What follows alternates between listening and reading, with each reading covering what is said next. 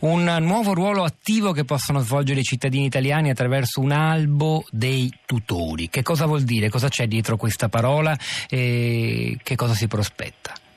Sì, un elenco di tutori volontari. Fino adesso il tutore era prevalentemente un soggetto istituzionale, il sindaco, l'assessore delegato alle politiche sociali, l'avvocato nominato dai tribunali per assolvere alle funzioni di responsabilità genitoriale per i ragazzi ragazzi privi di genitori.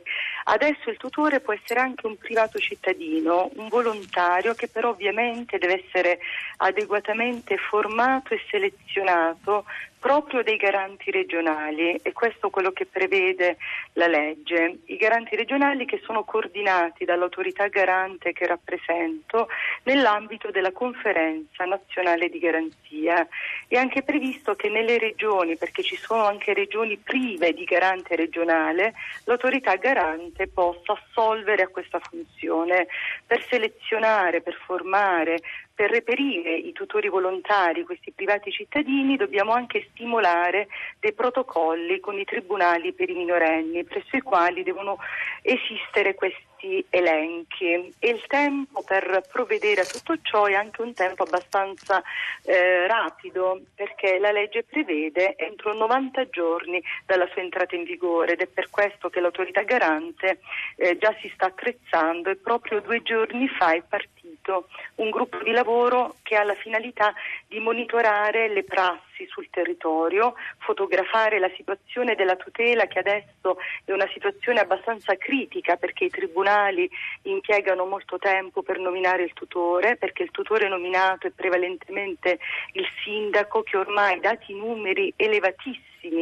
di minori non accompagnati che arrivano nel nostro paese finisce con l'essere tutore indistintamente di 500-1000 minori, quindi il eh, focus di questo gruppo è fotografare l'esistente in vista di attuare la legge. La sfida adesso è tradurre le norme, che sono norme importanti, che segnano un passo in avanti per il nostro Paese, concretamente in realtà operative. Quanto è, importante, qua- quanto è importante appunto questa sfida quando si tratta di ragazzi anche per l'impatto psicologico che possono avere certi comportamenti delle istituzioni? Noi possiamo immaginare che magari una persona un po' più grande sia anche più attrezzata a resistere a, all'attesa, alla frustrazione, a, a, un clima non favorevole che, che li accoglie. E quando invece gli anni sono 15, 14, 13, 12, eh, qu- quanto è, è, chiaro che diventa più urgente una risposta di tipo diverso e anche immagino un linguaggio, un tono, una,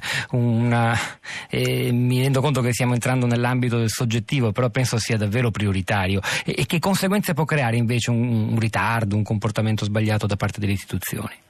Ve ne siete fatti un'idea? Lei, qui? Lei ha perfettamente ragione.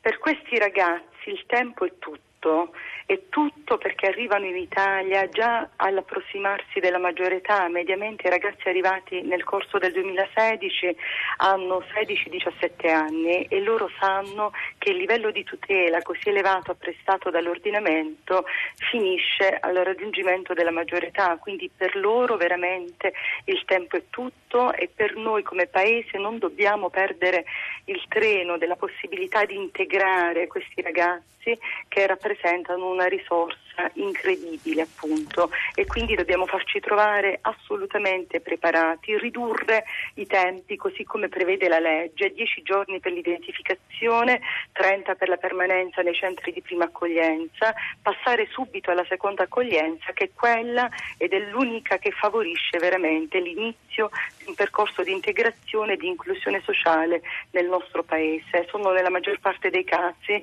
eh, ragazzi che vogliono rimanere in Italia anche perché, ahimè, quelli che hanno un progetto migratorio più forte che li spinge verso il nord Europa, nella maggior parte dei casi si rendono irreperibili.